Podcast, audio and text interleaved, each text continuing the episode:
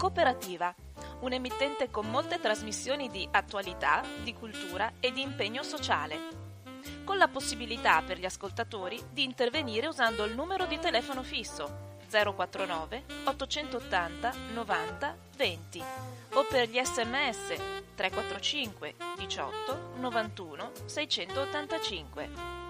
Nessuna interruzione pubblicitaria perché non dipende da alcuno sponsor commerciale. Radio Cooperativa si regge sul lavoro volontario di conduttori e amministratori e vive con la generosità di ascoltatori e soci che l'aiutano finanziariamente. Per farlo basta collegarsi al sito www.radiocooperativa.org che contiene tutto quello che può essere utile per sostenerla. Oppure si può usare il bollettino postale con il numero 120 82 301 intestato a Informazione e Cultura, via Antonio da Tempo 2 35 131 Padova. La frequenza principale è sui 92.7 MHz. Buon ascolto!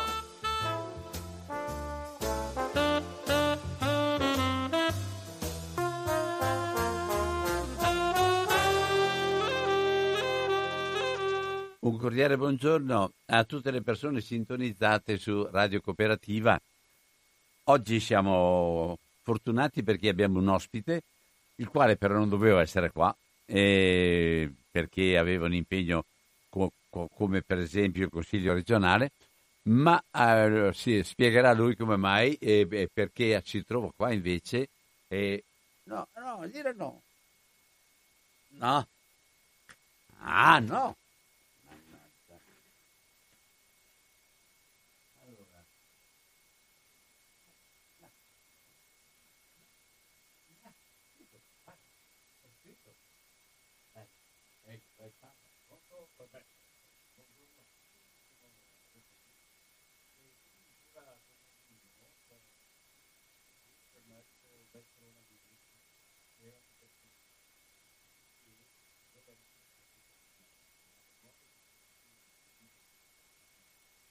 Scusami, aspetta un attimo, riparti, parti, parti da capo.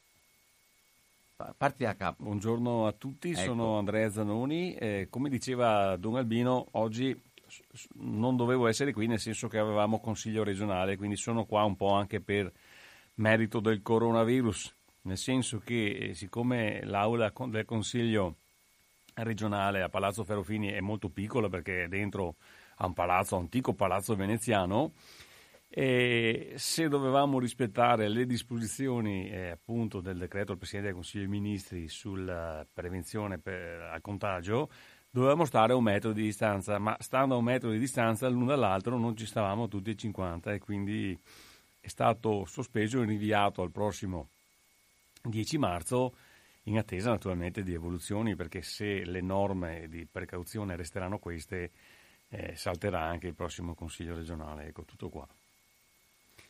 E oggi parlavamo prima con Don Albino oh, di trattare un argomento... Eh, da, parecchio tempo che mi è stato fatto notare qui in radio e immediatamente l'avevo trasmesso a te proprio perché ne, volevo sentire, ne avevo mai sentito parlare. Eh, si tratta dell'invaso di Ciano del Montello, se, no, se, non dico male. Sì, è una grossissima opera, eh, sono praticamente quattro casse di espansione cosa vuol dire una cassa? Perché una cassa significa vedere un cassone, ma... Eh, si chiamano casse, ma in realtà sono delle opere in cemento armato con dimensioni veramente incredibili. Servono praticamente a contenere le piene del piave, quando il piave è in piena, e eh, è una... Ma le piene di sabbia? No, piene d'acqua, le piene, piene del piave. Quando da, Piave... da, parecchio tempo, da quant'è che non viene una piena del Piave? Ma diciamo che abbiamo avuto un, diciamo una bella piena il 28-29 ottobre del 2018.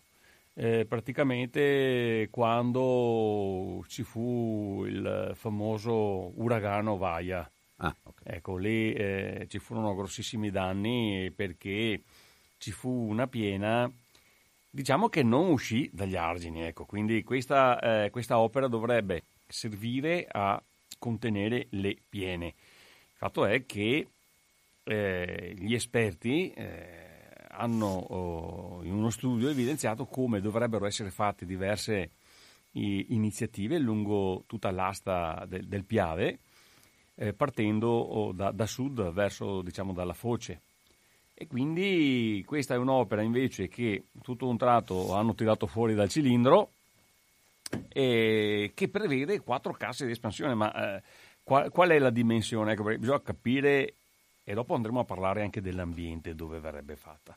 Allora, eh, le dimensioni sono di quattro grandi casse di espansione e qual è la superficie che andrebbero a coprire? È una superficie di 555 ettari, quindi eh, più di mezzo milione di metri quadri. Eh, è costituita da mura alte fino a 8 metri in cemento armato, profonde eh, sotto il livello campagna di circa 4 metri, quindi abbiamo uno sviluppo anche di 12 metri a seconda dei livelli. E mm, eh, lunghe, pensate, questi muri utili a contenere queste quattro casse so, sono lunghi 13,5 km. Verrebbero asportati la bellezza di 20 milioni di metri cubi di materiale che in questo caso, siccome siamo sulle grave del Piave a Ciano del Montello, si tratterebbe di ghiaia. Per, pensate che per la realizzazione di questi muri è stato calcolato da un, da un nostro ingegnere eh, mm, che servirebbero circa 20.000 bettonieri di calcestruzzo. Ma la cosa più terribile è che in tutta questa superficie di 550 et- 555 ettari verrebbe asportato uno strato di suolo di circa 4 metri che di fatto comporterebbe la totale eh, distruzione di ogni specie vegetale e animale presente. Allora, perché dico questo? Perché questa è un'area che è stata tutelata dall'Unione Europea in base a due leggi europee, due direttive, in questo caso la direttiva Habitat eh, che tutela gli habitat naturali in Europa e la direttiva Uccelli che tutela in particolare gli uccelli migratori. È stata quindi individuata quest'area ed è tutelata a un, una doppia tutela, in quanto è sia una zona di protezione speciale sia una zona speciale di conservazione eh, e fa parte di una rete di, di, di, dei nostri piccoli angoli di natura incont- diciamo incontaminati, di questi piccoli paradisi che abbiamo in giro per l'Unione Europea, eh, all'interno di questa rete che si chiama Rete Natura 2000, eh, proprio perché a, a, suo tempo, quando lo, gli stati dell'Unione Europea e le regioni degli stati vennero chiamati a individuare quest'area, individuarono delle specie eh, sia animali che vegetali, ad esempio qui ci sono molte specie di orchidee selvatiche, poi anche specie di, ad esempio mh, eh, c'è un uccello migratore ormai rarissimo che nidifica, che è l'occhione, ma poi anche tante altre specie, ne ho citate solo due, una diciamo del mondo vegetale e l'altra del mondo animale, che vengono considerate prioritarie, ovvero rare. Allora, eh, si decise a suo tempo di eh, tutelare queste aree proprio dove c'erano delle specie rare o rarissime. Ecco perché questa, questa grandissima e vasta area, eh, in, nel, fiam, nel, fiume considerato eh, sacro, no? fiume sacro della patria, per le note vicende di guerra, al di là di questo, comunque eh, c'è stato questo, questo importantissimo vincolo eh, questa tutela fatta, chiesta a nome dei 503 milioni di eh, cittadini europei. Eh, un'area quindi bellissima, guardate, noi eh, grazie al comitato, mh, al comitato eh, che ha eh, diciamo, organizzato oh, anche una serie di attività, il Comitato per la tutela delle gravi di Ciano, al quale hanno aderito tantissime associazioni, eh, abbiamo tutti i cittadini hanno potuto vederla, c'è stata una mh, mm, manifestazione eh, proprio contro questo progetto eh, il 19 gennaio di quest'anno, pensate circa 500 persone, era da anni che in provincia di Treviso non si vedevano così tante persone eh, riunite assieme eh, su una questione di tutela ambientale, perché ci sono state fatte diverse manifestazioni, ma 500 persone sulle grave del Piave proprio è stata una cosa unica, una cosa bellissima tra l'altro. E, ehm, e poi eh, l'8 febbraio scorso eh, sono state mh, organizzate, eh, anzi, anzi, la manifestazione era stata fatta il 6 dicembre, ecco. Eh, anzi, scusatemi, perché vado un po' a memoria, il 6 dicembre c'è stato un incontro, una conferenza pubblica, il 6 dicembre. Il 19 ehm, gennaio questa manifestazione con 500 persone e poi l'8 febbraio scorso eh, ci sono state delle visite guidate, eh, hanno organizzato queste associazioni, i volontari del posto, ben cinque gruppi con circa 300 persone eh, per portare le persone a conoscere questo ambiente naturale che è unico. Eh, si passa dai boschetti a, a, dei prati stabili veramente enormi a, alla ghiaia, insomma, quindi un ambiente unico. Tra l'altro, devo dire che in pianura eh, era da, da, quando ero bambino che non vedevo più dei prati, prati stabili, cioè i prati di pianura da noi ormai sono spariti in tutto il Veneto. In questo complesso, avete capito, sono, cinque, sono, sono più di 500 ettari, ci sono veramente moltissimi prati.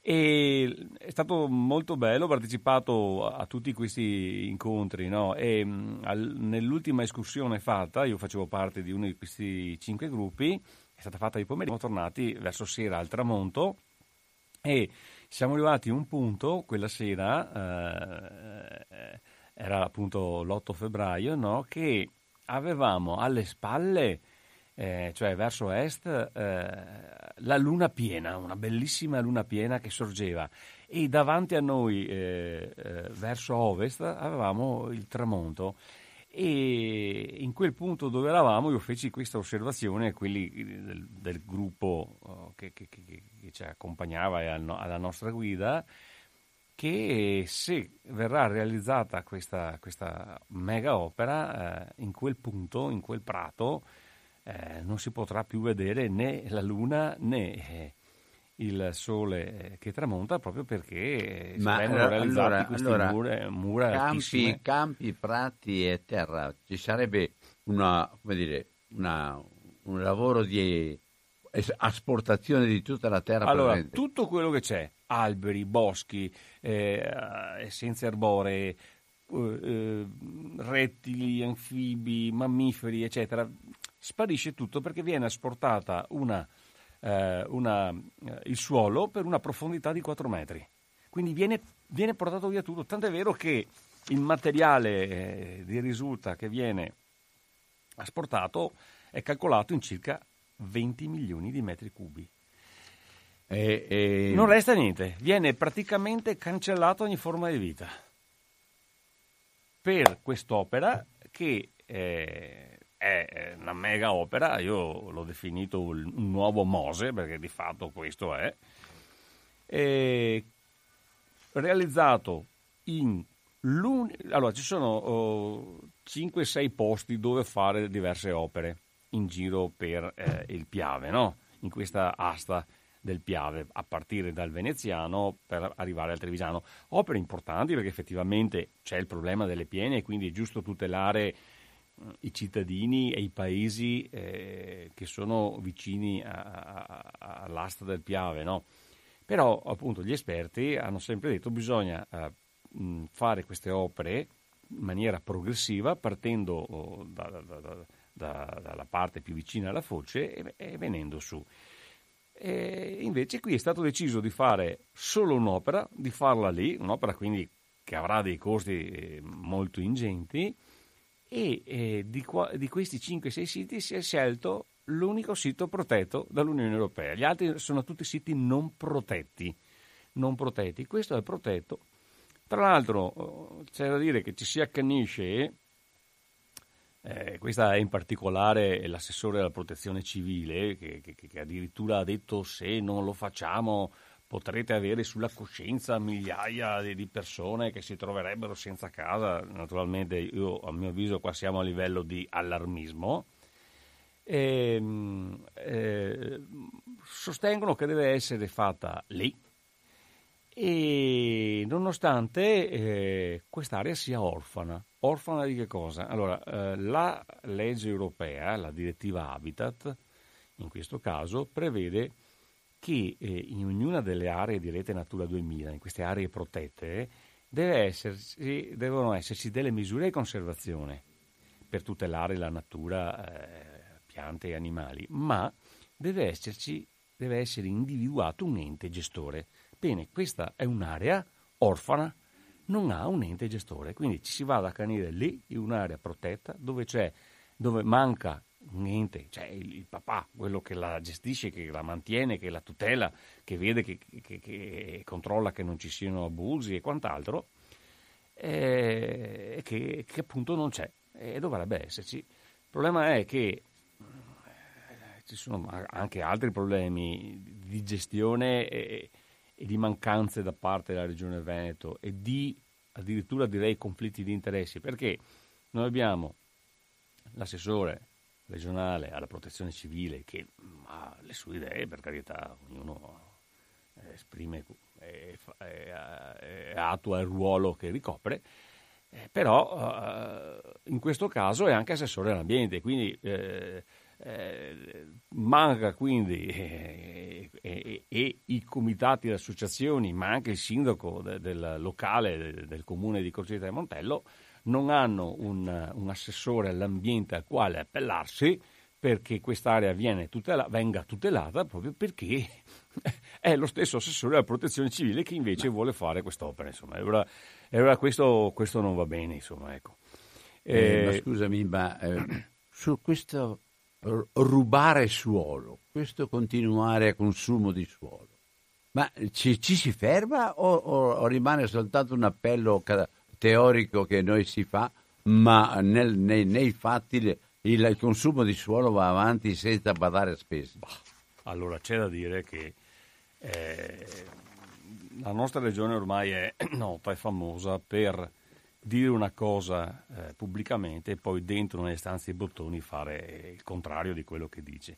Voi dovete pensare che il nostro presidente di regione una, ci ha mandato con una lettera accompagnatoria datata ottobre 2019 un rapporto a tutti i consiglieri che dopo è stato votato anche in aula che si chiama Veneto Sostenibile. Che cosa dice? È un rapporto che praticamente va a dire come siamo messi in merito agli obiettivi di sviluppo sostenibile relativo all'agenda dell'ONU, l'Organizzazione Mondiale delle Nazioni Unite, Mm, per quanto riguarda l'Agenda 2030, proprio mm, quell'agenda che definisce eh, 17 obiettivi che eh, tutti gli stati del mondo e, e, e, di conseguenza anche le regioni devono guardare per una, eh, una convivenza con il nostro pianeta sostenibile.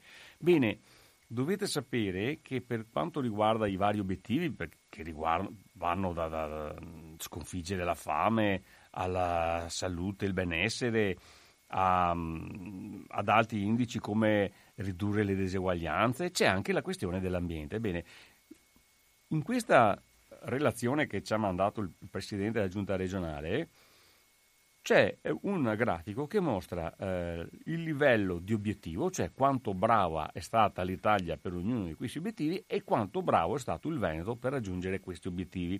E c'è un punteggio. Bene, siamo abbastanza in linea con tutti e 17 gli obiettivi, tranne uno, che è l'obiettivo 15 vita sulla Terra. Ecco, l'Italia è a metà, diciamo, del traguardo per raggiungere un obiettivo di sostenibilità, noi siamo quasi a zero. Proprio si vede il grafico chiaramente che mostra come il Veneto rispetto all'Italia sia la Cenerentola. Io poi ho guardato anche le tabelle relative alle varie regioni e diciamo che con la Lombardia siamo proprio gli ultimi. Quindi per Cos'è l'obiettivo 15 vita sulla Terra? È la tutela dell'ambiente, la tutela della diversità, la tutela della natura. Quindi, come regione, gli stessi uffici regionali di statistica e, e, tutti gli uffici che hanno concorso a fare questa pubblicazione, che è una pubblicazione, guardate, di, di 136 pagine, piena di dati, di grafici, eccetera, hanno sentenziato che non ci siamo sulla tutela dell'ambiente. Quindi rispondendo ad Albino, eh, abbiamo tutte le carte, gli indici, i documenti che dicono che il Veneto è messo malissimo sulla tutela dell'ambiente, però dopo, quando c'è da decidere dove fare un intervento mh, di, tu- di, sicurezza diciamo, idraulica sul Piave, cosa si va a scegliere? Si va a scegliere l'unico ambito tutelato dall'Unione Europea, l'unico ambito dove c'è eh, la presenza di un ambiente eh, nelle sue eh, componenti vegetali e animali eh, importantissimo, unico, un paesaggio veramente unico, dove praticamente vai a spazzare via tutto. Quindi questo mostra come in Veneto la mano destra non sa quello che fa la sinistra, perché da una parte tutti gli uffici ti dicono come obiettivo per tutelare l'ambiente non ci siamo, anzi siamo oh, ultime, gli ultimi in classifica ma dopo, quando c'è da fare una scelta, non si tiene conto diciamo, di questa pagella negativa e si continua a infierire sull'ambiente con opere come queste che non sappiamo neanche poi.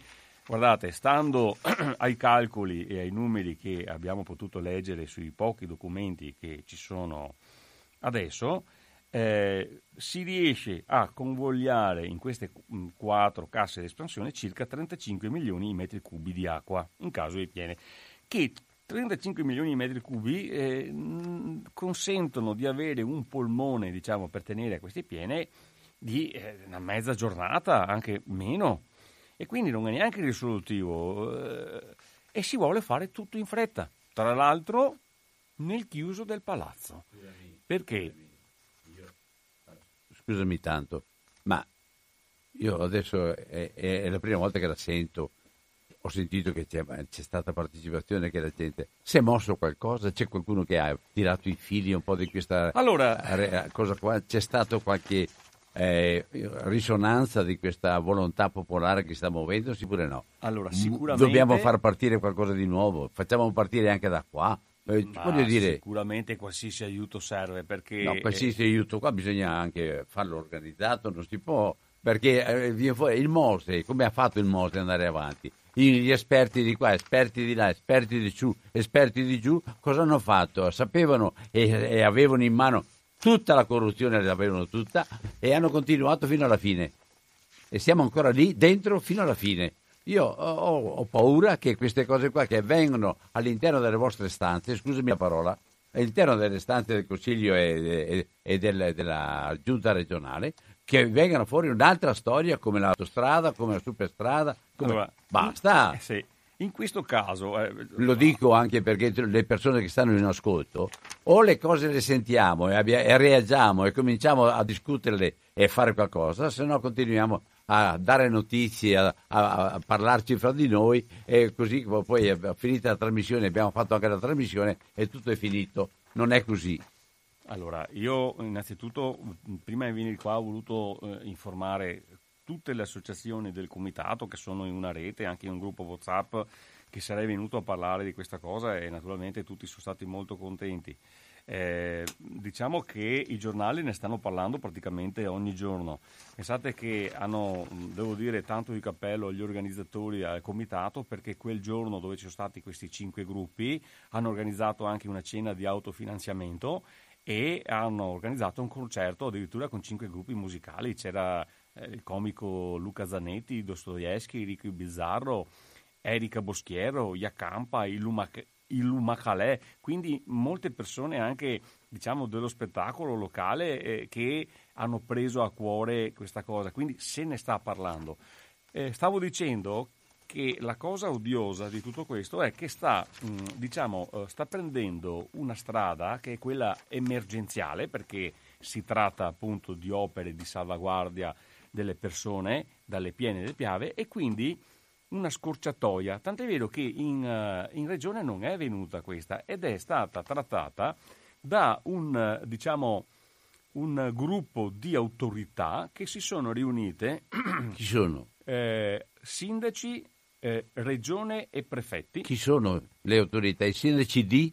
Ah, i sindaci di tutta l'asta del Piave, quindi ci sono una, una, una trentina di sindaci. E sono d'accordo tutti? No, no, no, c'è anche chi è contrario. Adesso volevo appunto spiegarlo.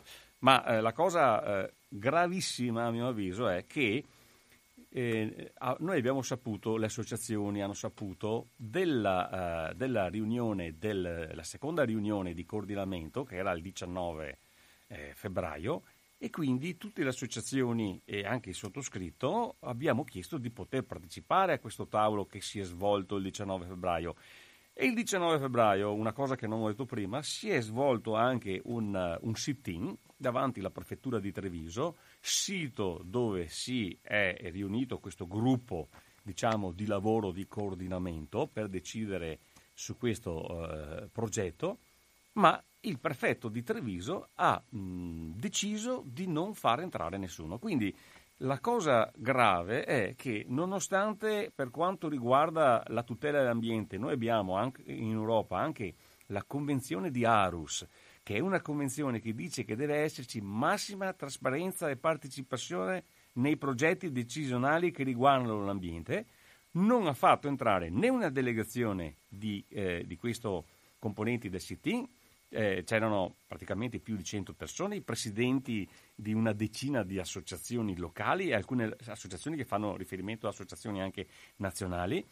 Eh, non hanno fatto entrare il sottoscritto e praticamente si sono fatti le cose a porte chiuse. Tant'è vero che io mh, successivamente ho dovuto chiedere, sto aspettando adesso risposta, eh, il verbale di questa riunione, perché quello che si viene a sapere, si viene a sapere parzialmente naturalmente.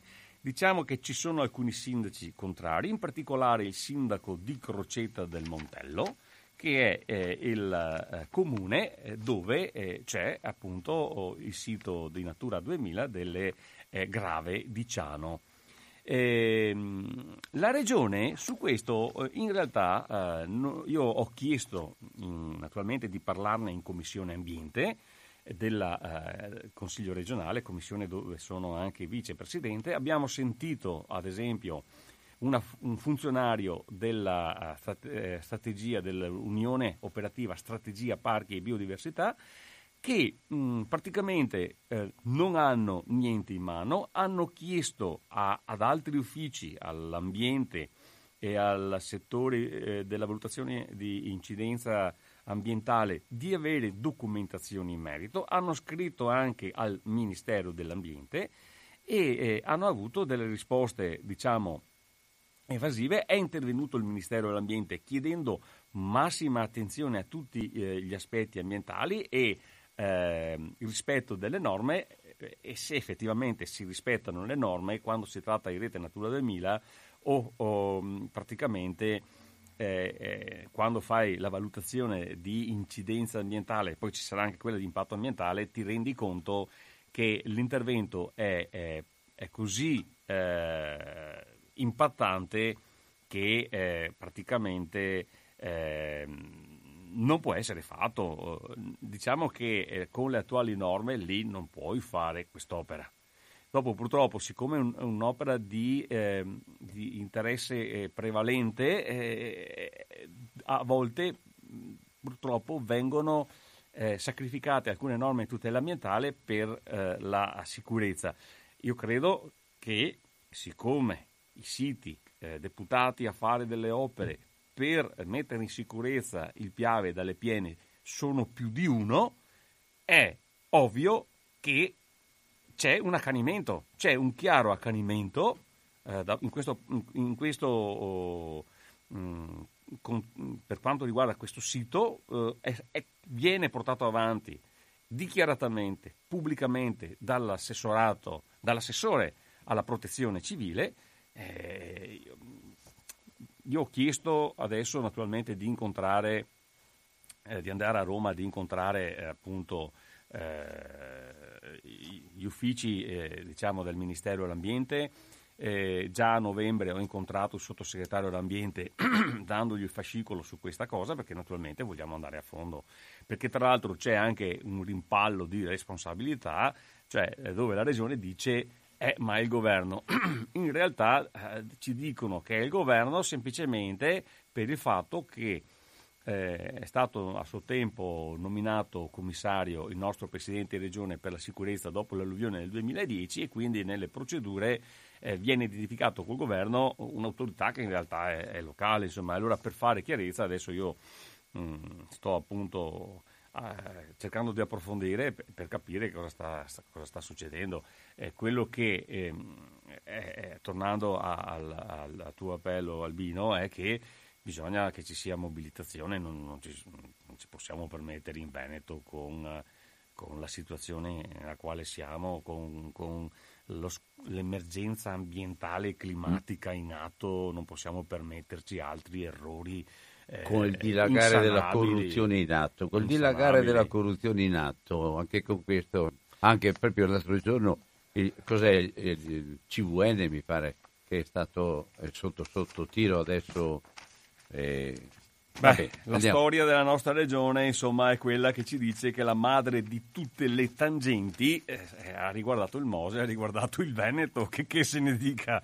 Questa è storia, insomma, eh, c'è poco da fare dopo che tutti gli indici dicano che mh, perlomeno sulla questione corruzione percepita l'Italia sia uno dei paesi che più ha problemi eh, a livello europeo, dopodiché da qui a dire che eh, qui eh, ci sono problemi è, è, un po' più difficile, però se parliamo in generale sul Veneto effettivamente insomma, la madre di tutte le tangenti è stata quella del Mose.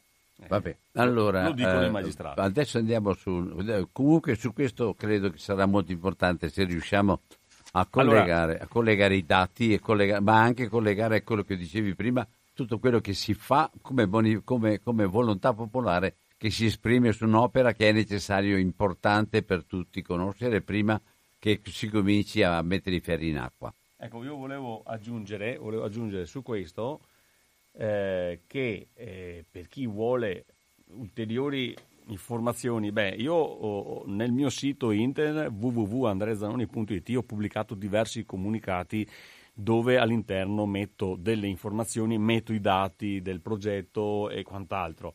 Ma altre notizie importanti si possono trovare anche in merito alla mobilitazione sulla pagina Facebook eh, del Comitato per la tutela delle grave di Ciano. Ecco, anche qui vengono costantemente pubblicate le iniziative e io credo che eh, insomma, eh, eh, bisogna evitare questa distruzione delle gravi di Ciano, non ce lo possiamo assolutamente permettere, errori ne sono stati fatti tanti, siamo la regione che da due anni a questa parte ha il record, siamo primi, prima il Veneto nel consumo di suolo, ricordo solo eh, nell'ultimo anno monitorato più 927 ettari consumati, cioè consumati, cementificati, asfaltati, siamo primi in percentuale ma anche primi in eh, termini assoluti di etaraggio, quelli che hanno consumato più suolo, non possiamo permetterci di andare là con le ruspe a portare via 20 milioni di ghiaia per spazzare via tutto e fare 19, eh, 13,9 eh, chilometri di, di, di, muri alti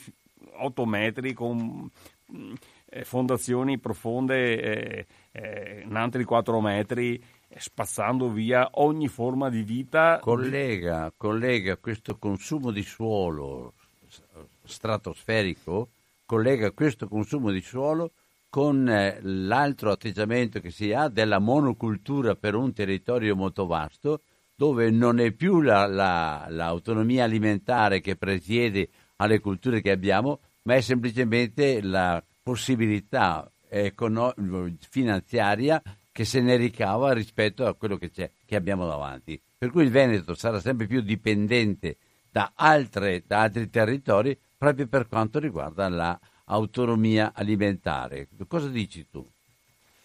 Allora, eh, io penso Perché sempre... la storia che abbiamo sì. avuto con il prosecco e tutto il resto è legata a questo? Ah, ma chiaro.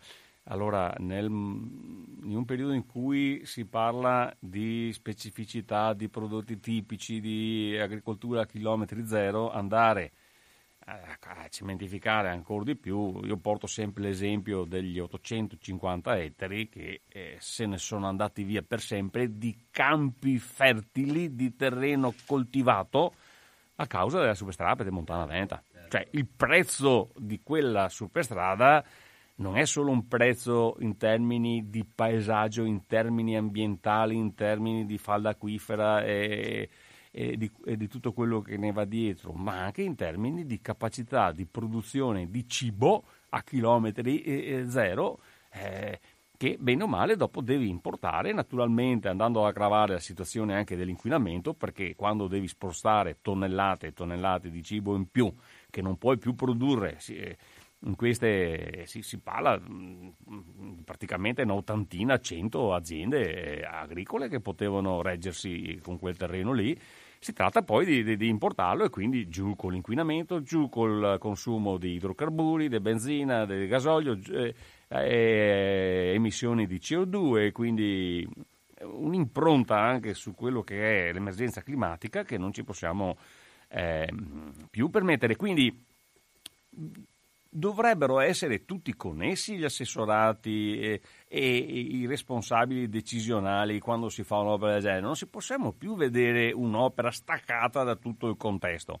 Le ripercussioni vanno sempre valutate e, e poi ci vuole trasparenza. Io guarda, ce, l'ho, ce l'ho ancora qui il, fatto che abbiano fatto queste riunioni a porte chiuse, non abbiano, ma nemmeno di solito quando ci sono manifestazioni del genere su partite importanti, le autorità che eh, stanno appunto discutendo, eh, stanno provvedendo, stanno decidendo, ascoltano una delegazione dei manifestanti.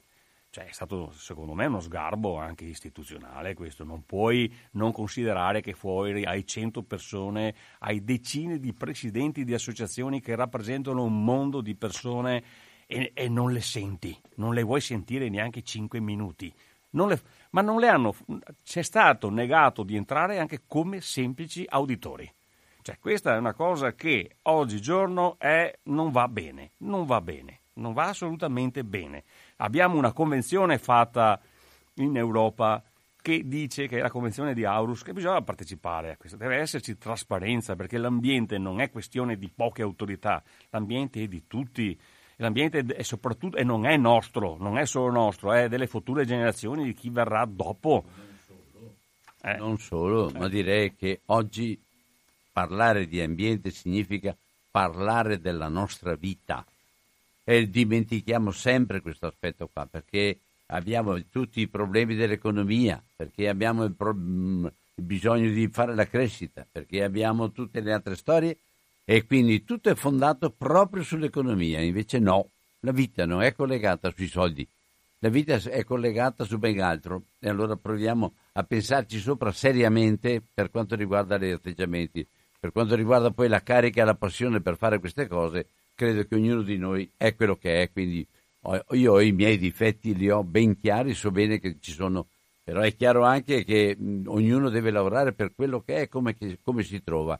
Lo dico per incoraggiare, per dare slancio, per avere anche una carica nel fare le cose, perché altrimenti eh, tutto si lascia, tutto si guarda, abbiamo soltanto da lamentarci quando opere fatte non si doveva fare, avrebbe, avremmo dovuto fare, ma si doveva fare prima, ma erano gli altri che dovevano fare, abbiamo tutte le scuse poi, ma questo non cambia la realtà.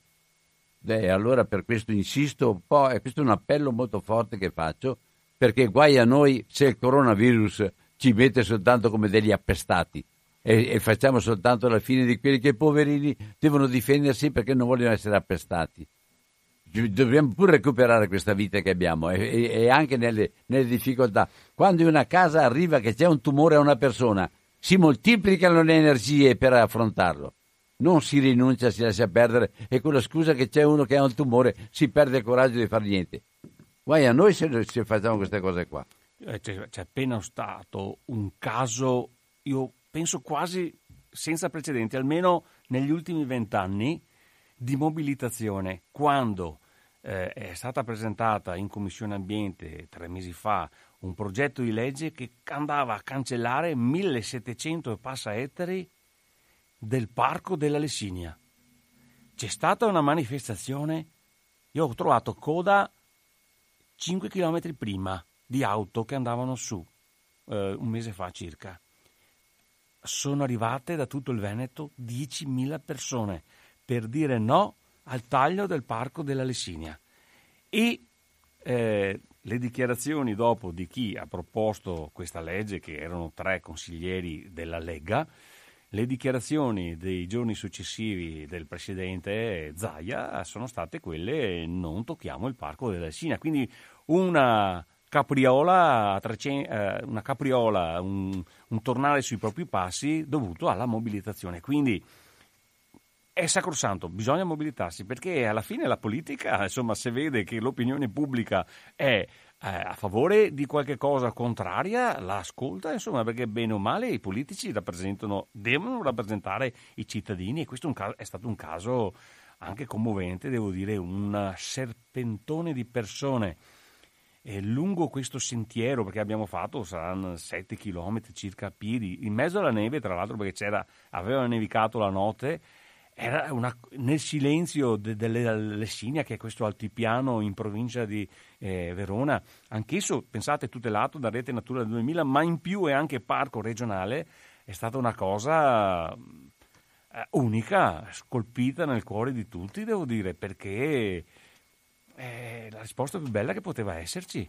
E quindi pensate che questa cosa è, è, è stata fatta poco dopo la manifestazione che era stata con 500 persone dell'Epifania eh, della Terra. A, ma sì, poco dopo l'Epifania della Terra, anche. Oltre poco dopo alle, alla manifestazione di 500 persone eh, a Ciano, quando si è manifestato ah. contro quest'opera qui. Eh, quindi questo dimostra che se c'è sensibilità, ma anche organizzazione, comunicazione e mobilitazione, insomma, diciamo che per adesso la legge è depositata, è ferma in commissione e credo non verrà mai in consiglio, ma è già una ritirata, insomma, è già un successo. È già un successo. Speriamo che dopo le elezioni, che sono qua a breve, qualcuno non la vada a ripescare, ma intanto diciamo che eh, dopo una manifestazione del genere penso che qualsiasi se ne guarderebbe bene da portare avanti una legge che va a, a cancellare 1700 ettari di, di, parco.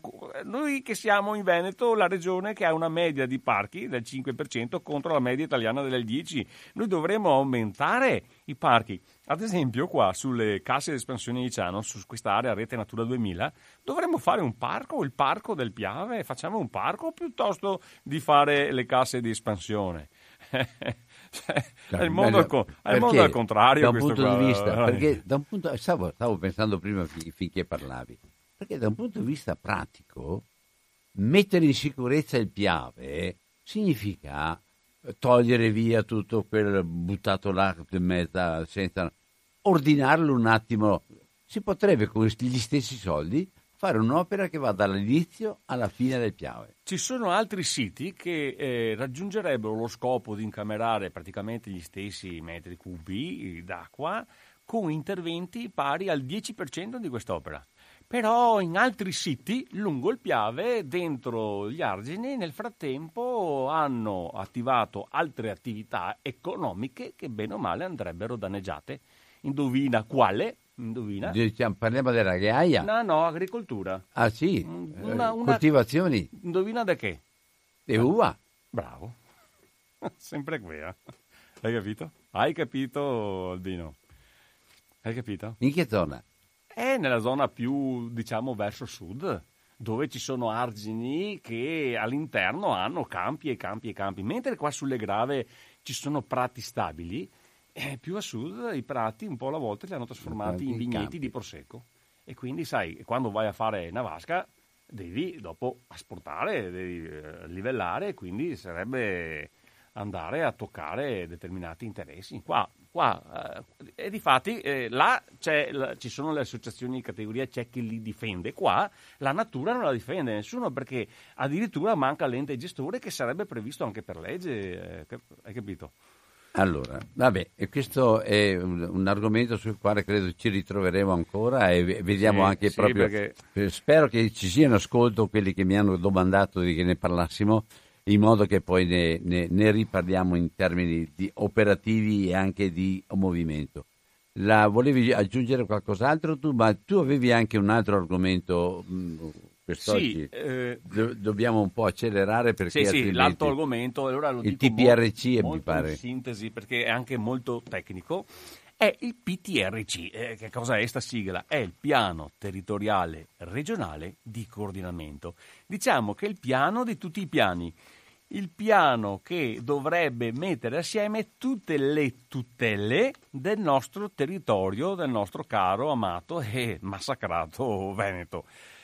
Il fatto è che questo piano mh, è un piano che ha dei grossi problemi, eh, noi lo abbiamo fatto presente in commissione, in commissione è già passato, adesso verrà in aula e, e, e, andrà in votazione prima della fine della legislatura.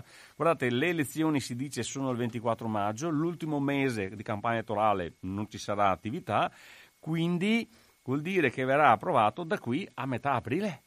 Quindi avremo il nuovo PTRC, un piano che è fermo da tantissimi anni, un piano che è stato riesumato perché c'era, mh, praticamente era stato depositato anni fa, poi è stato eh, modificato in parte, ci sono state più di 10.000 osservazioni, quindi tantissimi cittadini eh, privati, associazioni, mh, eh, comitati, eh, associazioni di categoria eh, hanno fatto delle osservazioni su questo piano. Il problema è che eh, il problema più grave è che passa da un piano prescrittivo, cioè con delle prescrizioni e con dei vincoli precisi, a un piano indicativo. E un piano indicativo è il piano delle buone intenzioni. Ma le buone intenzioni verranno mantenute. Eh, ci fidiamo che tutti i comuni che hanno fatto proprie le, ehm, i vincoli, fatti propri i vincoli del piano, li manterranno nei suoi strumenti urbanistici quando il nuovo piano non sarà più prescrittivo ma darà delle indicazioni? Avranno un'efficienza sui comuni queste eh, disposizioni indicative? E poi eh, non ha la valenza paesaggistica. Pensate che noi siamo una delle poche regioni d'Italia che non ha il piano paesaggistico, col nuovo piano territoriale regionale di coordinamento si doveva dare la valenza paesaggistica è stato deciso di non dare la valenza paesaggistica. Quindi non, ha, non abbiamo nemmeno questa valenza. Quindi non riusciamo a darci un piano paesaggistico, e questa è una cosa eh, grave. Tra l'altro è un piano fatto e basato su eh, diciamo, dati e su una valutazione ambientale strategica di circa dieci anni fa. È come se in, in dieci anni non fosse cambiato niente. Da dieci anni, soprattutto a livello ambientale e climatico, c'è stata, sapete che sconvolgimento c'è stato. Poi eh, noi eh, vogliamo che eh, questo piano, eh, faremo naturalmente degli emendamenti, eh, valuti e consideri la transizione energetica che è indispensabile per andare verso un, una regione diciamo sostenibile e rispettosa de, de, dell'ambiente ma soprattutto che combatte i gas climalteranti cioè la CO2 e, e, e naturalmente noi vorremmo che eh, fosse più presente eh, la questione del contrasto appunto ai cambiamenti climatici, ma anche alla tutela diciamo, del suolo, dell'ambiente, cosa che eh, questo piano non riesce a fare proprio perché è, è, di tipo indicativo. E dopo c'è un'altra questione che alcune aree... Da, scusami, da... cosa vuol dire, tu adesso hai detto con molta chiarezza, di tipo indicativo, quindi dà le linee guida, sì, ma esatto. non, non, esiste, non esiste quindi vincolo che è obbligatorio e non esiste quindi il non controllo, il controllo del esatto. territorio che viene normato e sì. non può essere cambiato. Sì. Eh, di fatto viene data, eh, vengono date delle prescrizioni ai comuni perché poi chi adotta tutti i piani eh, è, sono i vari comuni che li inseriscono nei propri piani e strumenti urbanistici. Ma eh, i comuni hanno queste eh, indicazioni Ma io ho tanti casi, se guardo eh, relativamente alle indicazioni di comuni, che le indicazioni poi a seconda degli interessi locali che ci sono vengono eh, seguite oppure vengono evase. Ecco che se ho delle prescrizioni eh, sono più tranquillo, insomma, ecco. Questo è, è, il problema di fondo di questo piano. Faremo il possibile per eh, emendarlo, eh, ci stiamo lavorando, è un piano pieno di documenti. Ecco, no, volevo solo aggiungere una, una cosa, un'altra chicca di questo piano, che purtroppo ci sono eh, dal passaggio appunto da, da, da, una conformazione a un'altra normativa, ci sono circa 10 aree eh, che restano senza vincoli. Eh, e quindi eh, anche cosa, qui... Cosa vuol dire 10 aree? Una, una, decina di aree sparse in, in giro per per il Veneto che eh, vanno a perdere, a perdere, il vincolo, insomma, ecco, questo significa. A cosa ti riferisci quando dici questo? Quali ah. aree? Cosa, cosa, cosa, vuol dire aree? Ah, dei siti, dei siti, ad esempio, adesso qua ho tutta la documentazione che è molto anche complessa con le cartografie, ci sono alcuni siti, ad esempio, guarda che vediamo qua, alcuni siti, vediamo 59, ecco, faccio un esempio in provincia di Treviso che la conosco, no? il bosco di Cavalier.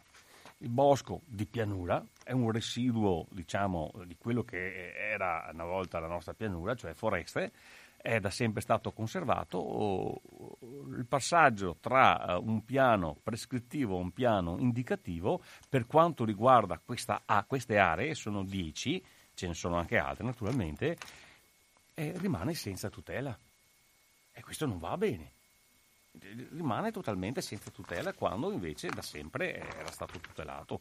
È una questione molto tecnica, ma di fatto eh, abbiamo 10 aree come questa di valenza ambientale e naturalistica che perdono ogni tutela.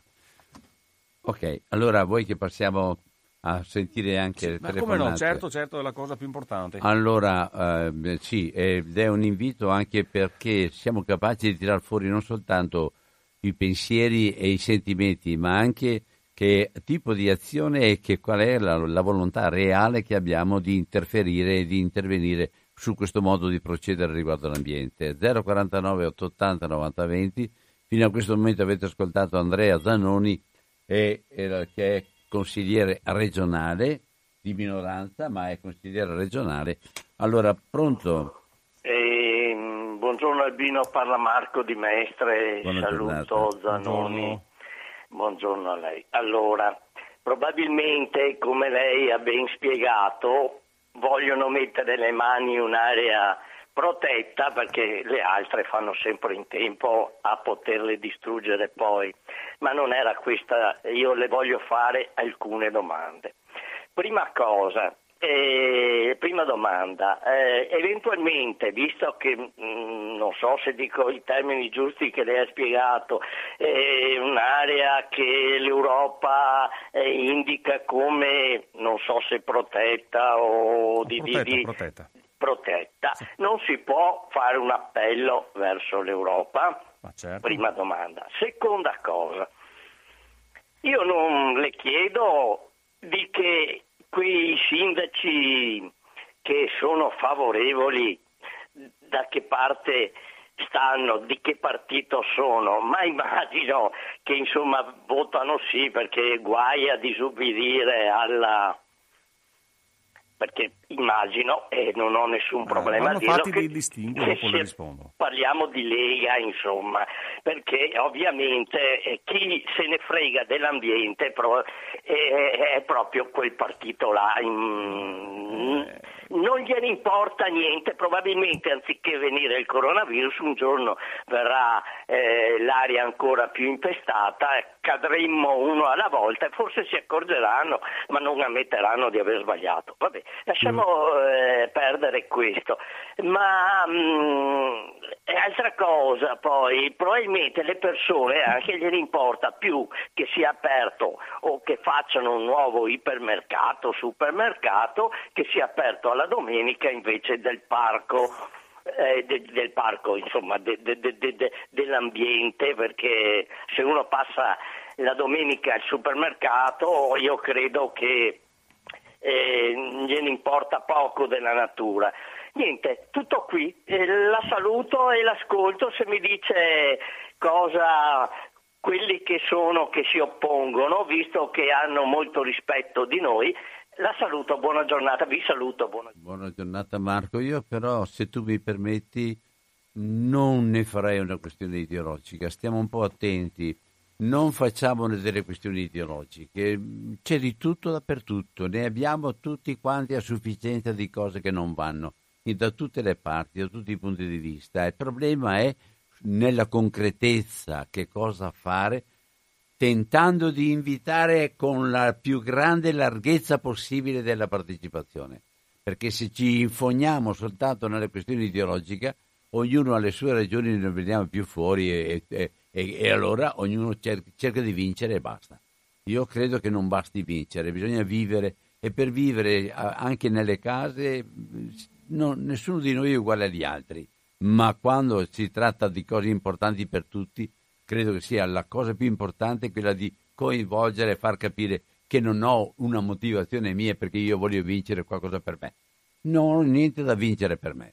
Scusatemi se mi permetto di un po' di dare, però abbiamo bisogno di trovare questa larghezza con tutti.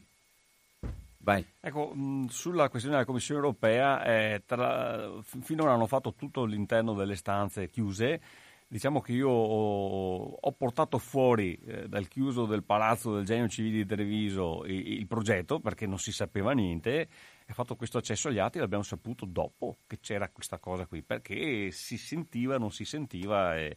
Per quanto riguarda poi la politica, eh, nel caso di Crocetta del Montello abbiamo un sindaco della Lega che è contrario.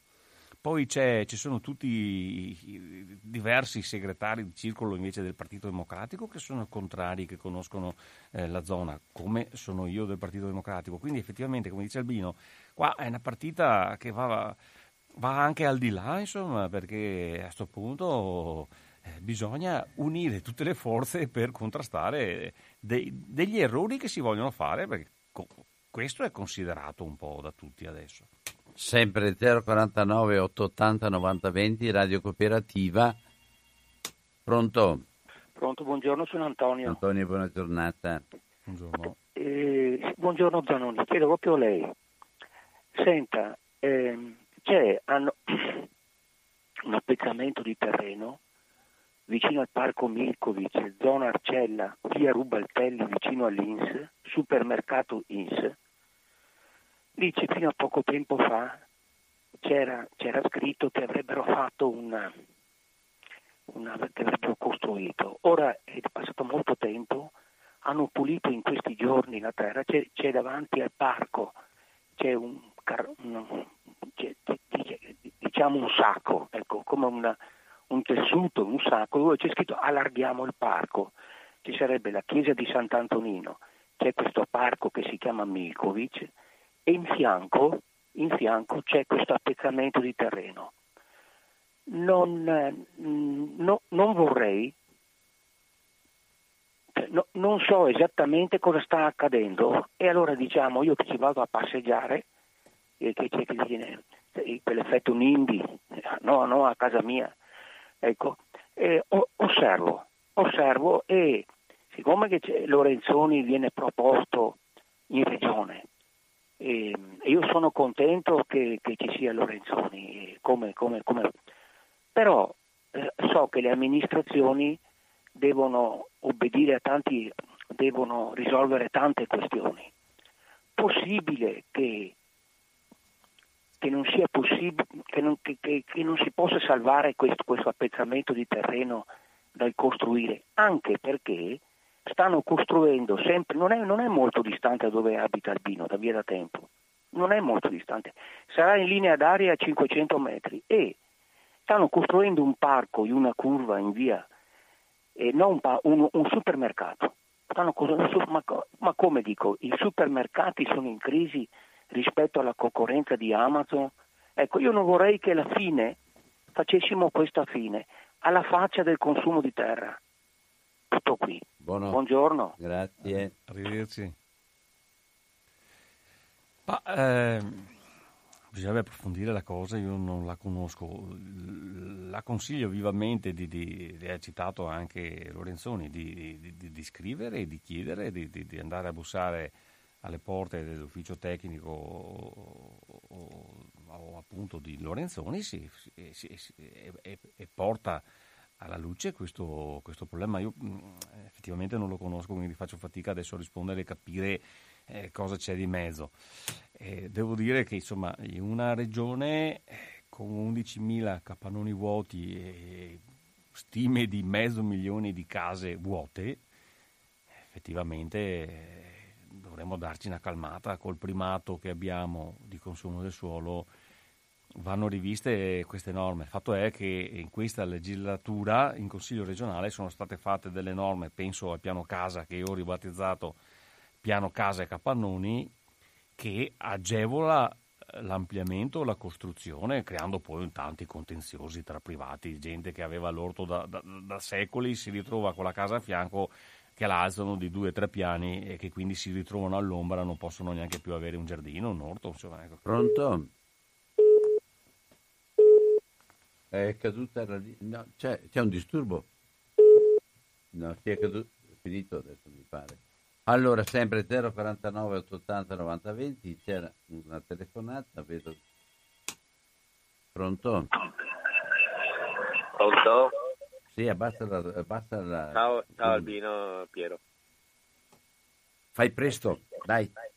Sì, uno, due, tre, ciao. Grazie, no, eh, buona, no. buona giornata. Allora, posso...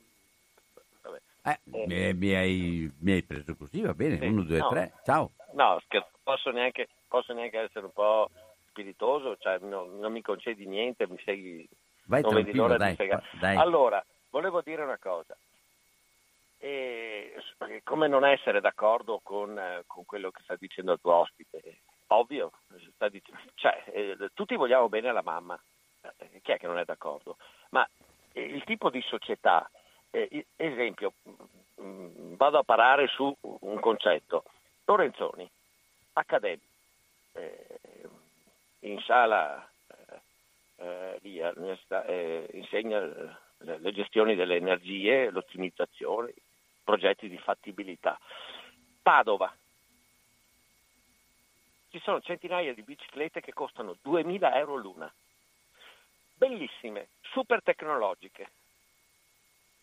Le hanno gli studenti, eh, persone che con l'app sanno maneggiare, eh, ce l'hanno anche, adesso non voglio essere volgare, mai capito, ce l'hanno anche persone che non hanno niente a che fare con la società civile, che meriterebbero altre cose, non la bicicletta a 2000 euro.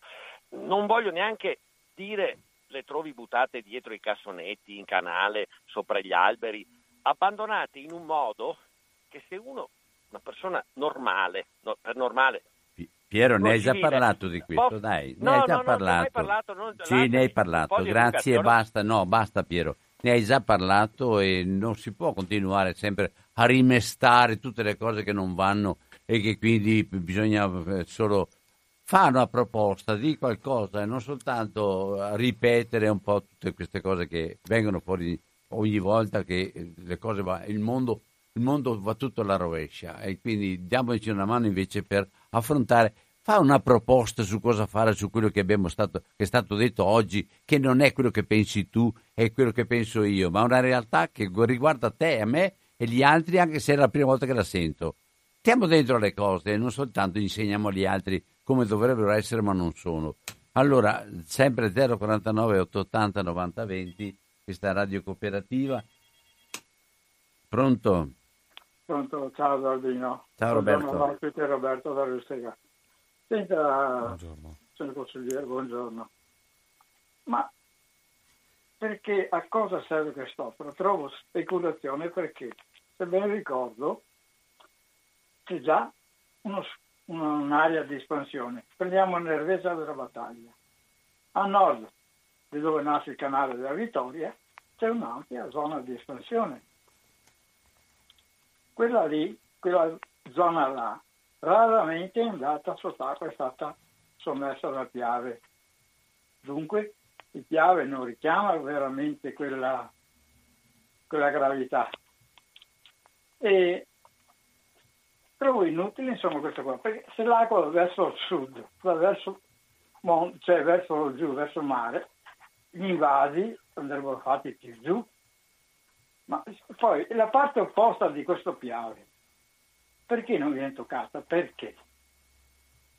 Non so, non è tutto da una parte o tutto dall'altra. E trovo che questo sia veramente pericoloso anche perché quelle zone là sono ricche di acqua, nascono molti canali per l'irrigazione dell'agricoltura, pensi che arrivano fino a, andiamo per esempio farti dire al vino fino a dove si va al pranzo, anche oltre, perché vede l'ago sì. e già arriva ancora quell'acqua là. Allora la trovo veramente in questo lago Trevignano. Eh, esatto. Musano. Aspetto una risposta e la ringrazio. Buona giornata e buon lavoro. Grazie a lei, saluti, buona giornata a lei. E effettivamente ci sono tanti quesiti, tanti dubbi nel processo decisionale che ha portato a individuare quell'area rispetto ad altre aree e ad altri interventi. Ed è quello che stiamo cercando di approfondire, è quello che volevamo capire, è quello che i cittadini, eh, i sindaci, ci sono diversi sindaci contrari del posto, eh, le associazioni volevano capire, ecco perché era stato chiesto di poter partecipare anche come semplici auditori a un eh, coordinamento di sindaci, autorità di bacino, eh, funzionari della regione, assessori regionali, eh, prefetti presenti a quell'incontro. Perché non è stata data ma, la possibilità solo di ascoltare? Ma la fretta e l'urgenza, mi ha colpito un po' quello che avete detto tu. Ma la fretta e l'urgenza, da cosa è determinata e chi l'ha determinata? Allora, nasce tutto con uh, degli eventi catastrofici, diciamo, purtroppo, che hanno causato anche dei morti, eh, relativi all'alluvione del 2010 nasce tutto in quel periodo e lì nasce appunto questo coordinamento, vengono... Ma scusami, alluvione 2006? 2010. 2010. Quella che, dove c'è ah, stata 2010. anche l'esondazione a Padova, a Verona, c'è stata una morta ad esempio in autostrada per l'allagamento dell'autostrada, la chiusura dell'autostrada, vi ricordate? E lì nasce questa emergenza. Quindi effettivamente eh, emergenza, emergenza, dovrebbe essere si agisce subito. Qua sono passati dieci anni, adesso negli ultimi mesi eh, si vuole accelerare, cioè eh, chiudendo le porte a chi vorrebbe capirne un po' di più. Quindi eh, quello che ha detto adesso Roberto è sacrosanto, il fatto è che eh, è, è difficile fare chiarezza perché eh, non c'è, non c'è, neanche la possibilità di capire, di sentire i ragionamenti sul perché lì, non di qua, sul perché una mega opera tutta concentrata lì e non come, tra l'altro lo dicono molti documenti, opere diffuse. Pronto? Buongiorno. Luigi, buona giornata. Senta, non sarà neanche una questione ideologica. Io lo capisco che se uno vuole salvaguardare una determinata forza politica lo dice che non è una questione ideologica, ma io gli fa due domande al suo ospite. Una è questa. In Umbria ha vinto la Lega. L'assessorato all'agricoltura ha fatto subito una legge che dice che i coltivatori che hanno la licenza e si sentono danneggiati dai cinghiali che entrano nel proprio territorio, il coltivatore ha il diritto di sparare. C'è già una discriminazione perché un coltivatore che ha la licenza può sparare e un coltivatore che non ce l'ha, un'altra. L'assessorato in Veneto vorrebbe mettere l'insegnamento della caccia come tutela di territorio come insegnamento nelle scuole. La terza cosa è questa. Io vedevo i grandi supermercati, i Giardini di Sole, il Mercatone e tanti altri supermercati. Nessuno, avevano tutti uno svincolo e non affacciavano sulle statali. Da quando è cambiata diciamo, io la chiamo ideologia, poi voi chiamatela come cavolo vi pare, fanno le rotonde per eliminare il fatto che, ci, che per una legge c'è che sulle statali ci dovrebbero essere 300 metri se non ci sono svincoli preesistenti tra un'entrata e un'altra, creano delle rotonde spesso artificiali e con il fatto che c'è sempre uno o due supermercati che accedono su questa rotonda. Ora, io non voglio dire che queste cose sono ideologiche, ma se non sono ideologiche, quelle della caccia e quelle robe lì e le rotonde, che cosa sono? Io vi saluto e buongiorno. Grazie. Beh, eh, qua devo rispondere perché ci sono tre domande e tre domande anche importanti. Eh, la, la, nuova legge, io non la conosco naturalmente, eh, la nuova legge che consente agli agricoltori di sparare ai cinghiali, eh, eh, approvata in Umbria eh, dalla Lega, io, a me non sorprende che la Lega faccia queste, questo tipo di normative io sono testimone di leggi che noi abbiamo contrastato fortemente e che io ho voluto anche impugnare con degli esposti eh, al governo. Eh, legge, ad esempio una legge che prevedeva sanzioni fino a 3.600 euro per i cittadini che disturbavano i cacciatori. Questa è una, una legge che è stata fatta in Veneto, non per i cacciatori che disturbano i cittadini, ma al contrario, per i cittadini che disturbano i cacciatori una sanzione fino a 3.600 euro. Eh, naturalmente il governo l'ha impugnata e fortunatamente la Corte Costituzionale l'ha resa incostituzionale, quindi bisognerebbe vedere qua effettivamente, perché se uno non ha licenza di caccia non è che possa prendere il fucile e sparare, quindi è tutto da vedere, bisognerebbe capire nei dettagli. Per quanto riguarda la caccia eh, che l'assessorato vuole portare nelle scuole, anche questo non mi meraviglia. Eh, guardate, eh, noi siamo in una regione dove negli ultimi tre bilanci sono stati stanziati un totale di un milione di euro a chi? Per le associazioni venatorie. Ma eh, come li hanno spesi? Io oh, sono stato l'unico che si è preso la briga in Consiglio regionale di fare un accesso agli atti per capire come venivano spesi questi soldi dati alle associazioni venatorie per contrastare il bracconaggio e ho scoperto che nei bandi c'era il limite del massimo 5% dei soldi da spendere in vigilanza, cioè soldi per contrastare il bracconaggio gli mettono il limite di spesa per la vigilanza, quindi eh, la vigilanza anti-bracconaggio. Ma nel contempo hanno speso questi soldi per eh, cene, per rinfreschi. Ho visto una eh, fattura da 120 euro per una persona in un ristorante del veneziano, per dire soldi nostri che le associazioni venatorie, tra l'altro neanche i cacciatori, ma le associazioni, quindi i dirigenti, le associazioni di alcune associazioni venatorie, poi hanno speso così, tutto nero su bianco, tutto nero su bianco, un milione di euro in tre anni, ma la cosa che ha fatto più scalpore è che una di queste associazioni, l'associazione Cacciatori Veneti, che nel primo di questi anni ha avuto 64 mila euro eh, 64.000 euro dalla regione per queste attività, eh, legittimamente è tutto trasparente, dopo ha deciso di dare questa associazione Cacciatori Veneti, associazione del presidente della quale è eh, l'attuale eurodeputato Sergio Berlato, ha deciso di dare, ha deciso di dare quindi qualche anno fa, eh, 70.000 euro al partito della Meloni, a Fratelli d'Italia. Allora, noi diamo come cittadini del Veneto soldi alle associazioni venatorie perché in teoria ne hanno bisogno per fare queste attività e poi queste stesse associazioni che ricevono i soldi pubblici da noi cittadini, dalla regione, hanno 70.000 euro da dare a un partito politico.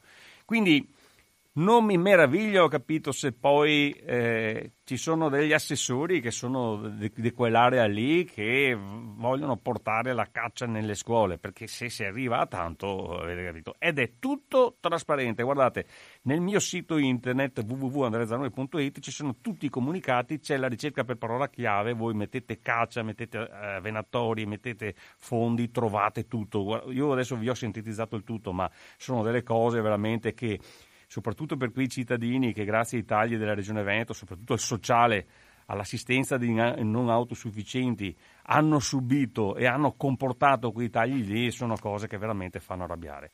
Per poi andare alla terza domanda, le rotonde.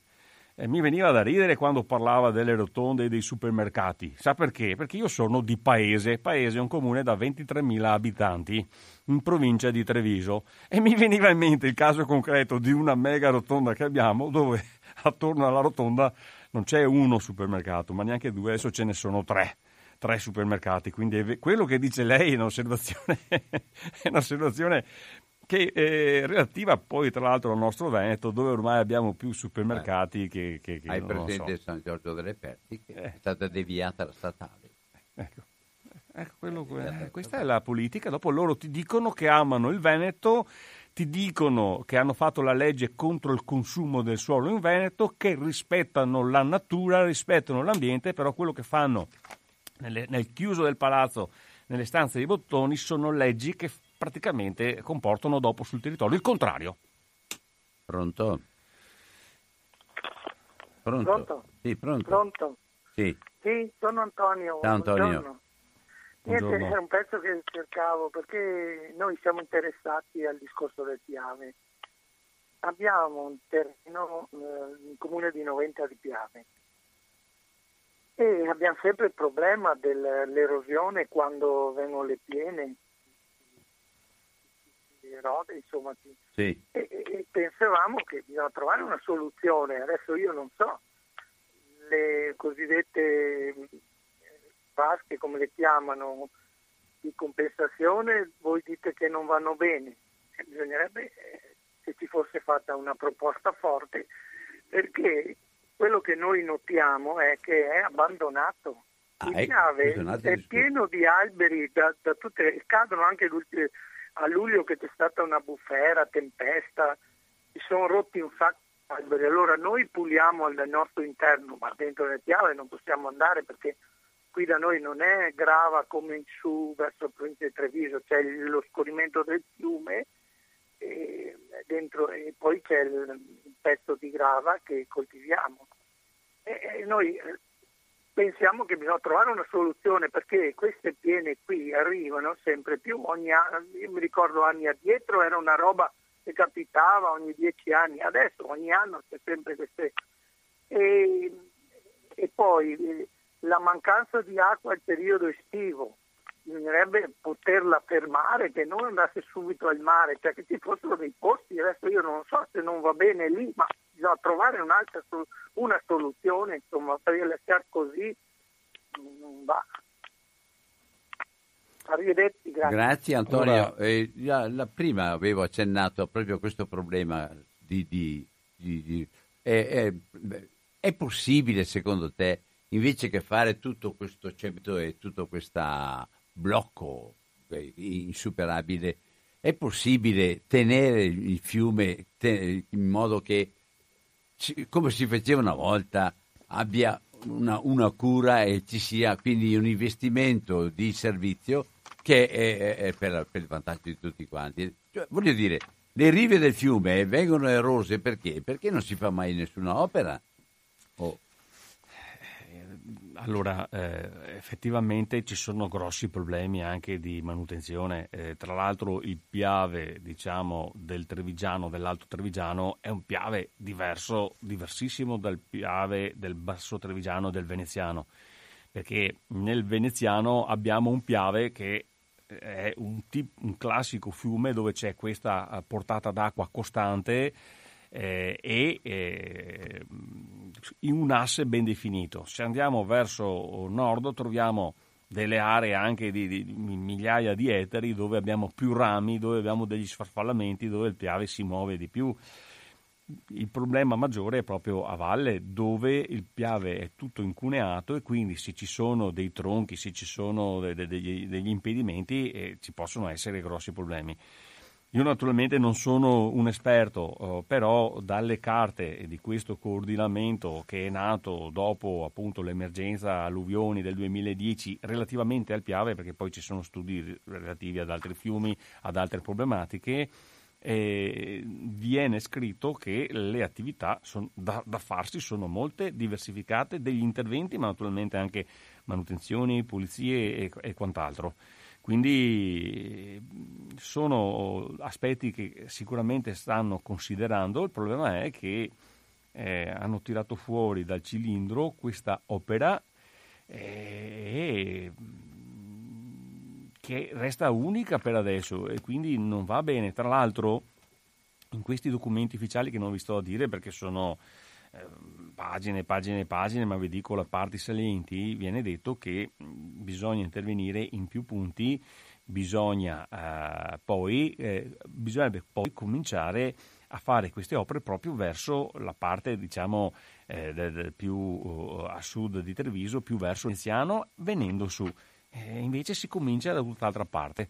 E, si, e, si, e, e dov'è che si va? Eh, naturalmente si va a prendere l'area ambientale perché? Perché l'ambiente non ha dietro l'ambiente non ci sono interessi economici e quindi un papà dell'ambiente che lo tuteli. In teoria dovremmo avere il ministro dell'ambiente, l'assessore all'ambiente, ma finora, in particolare, visto che stiamo ragionando di Regione Veneto, l'assessore all'ambiente non lo difende. Perché? Perché è anche assessore della protezione civile e quindi fa prevalere questa, quest'altra diciamo, funzione rispetto all'altra. Eh, se vai a mettere mano a altre parti, magari ci sono attività economiche, allora là c'è chi alza subito e dice no, assolutamente qua no. Quindi ci si accanisce alla fin fine, vediamo, ci si, ci si accanisce su, sull'ambiente, sull'ambiente che dovrebbe essere difeso dalle autorità, dai politici che dovrebbero rappresentare gli interessi generali dei cittadini. Ma eh, qui vediamo che ci sono interessi in ballo diversi. Antonio ha ragione, bisogna trovare delle soluzioni tutti, anche quelli delle associazioni del comitato che ho sentito, anche i sindaci contrari a quell'opera, sono tutti concordi che bisogna intervenire, ma bisogna farlo con giudizio nel rispetto delle leggi anche di tutela ambientale. Sempre 049, abbiamo ancora alcuni minuti a disposizione. Pronto? Pronto. Buongiorno, dottor Lambino. Buongiorno. Eh, sono Enrichi.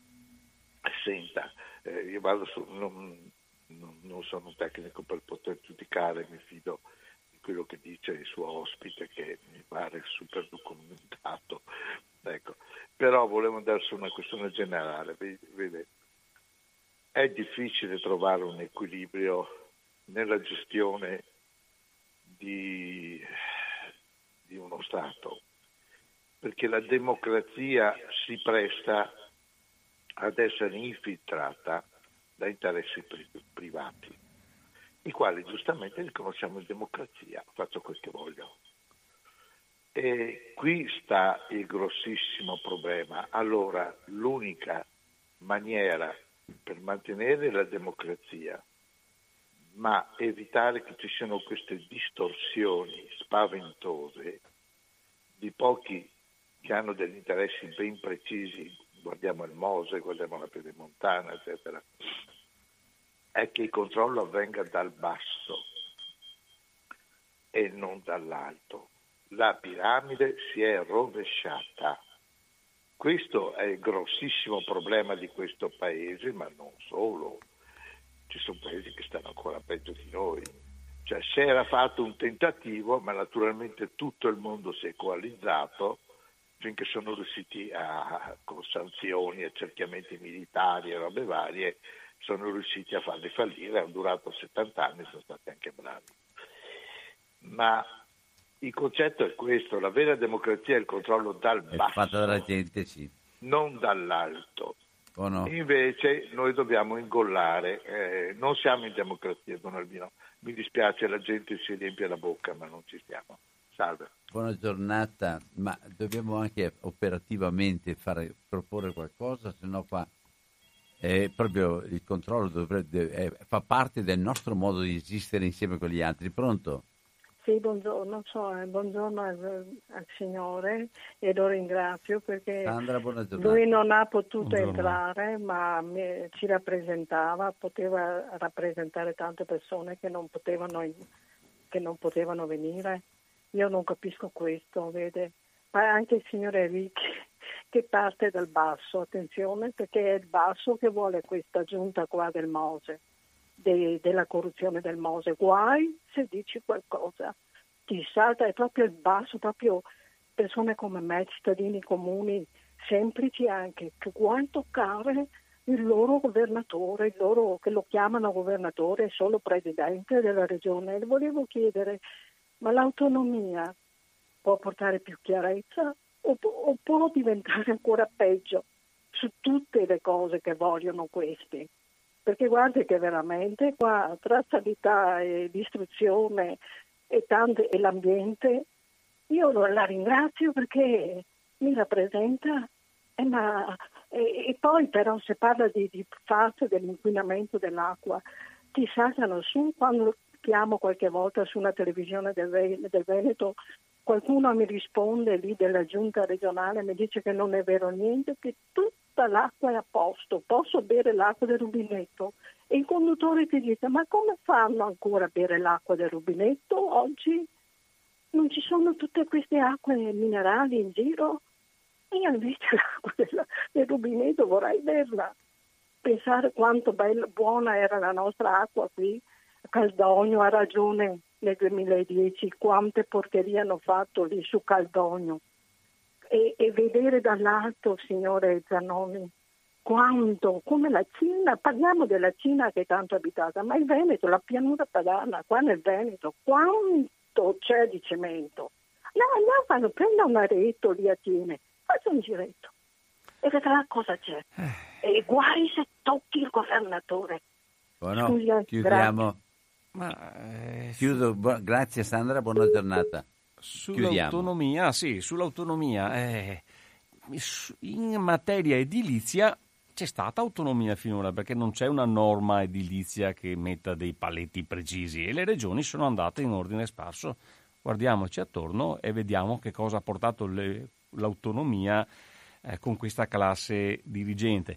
Poi bisogna vedere se l'autonomia viene utilizzata per il bene dei cittadini o per il bene di, dei soliti amici degli amici.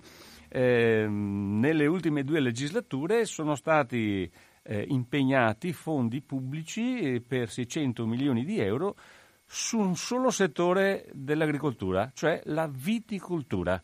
Adesso siamo in una situazione tale che gli stessi che hanno dato questi soldi a pioggia de- hanno detto che ad esempio per Treviso bisogna, eh, bisogna espiantare il 10% di quello che è stato piantato perché eh, altrimenti non, il prezzo è andato così giù perché il mercato è stato drogato da, da, da, da, troppa superficie soprattutto di prosecco che adesso vale poco e quindi parlano di sostituirlo con altre varietà perché altrimenti il mercato appunto non regge più, ci sono dati che dicono di calo anche del 40% di valore, insomma, ecco.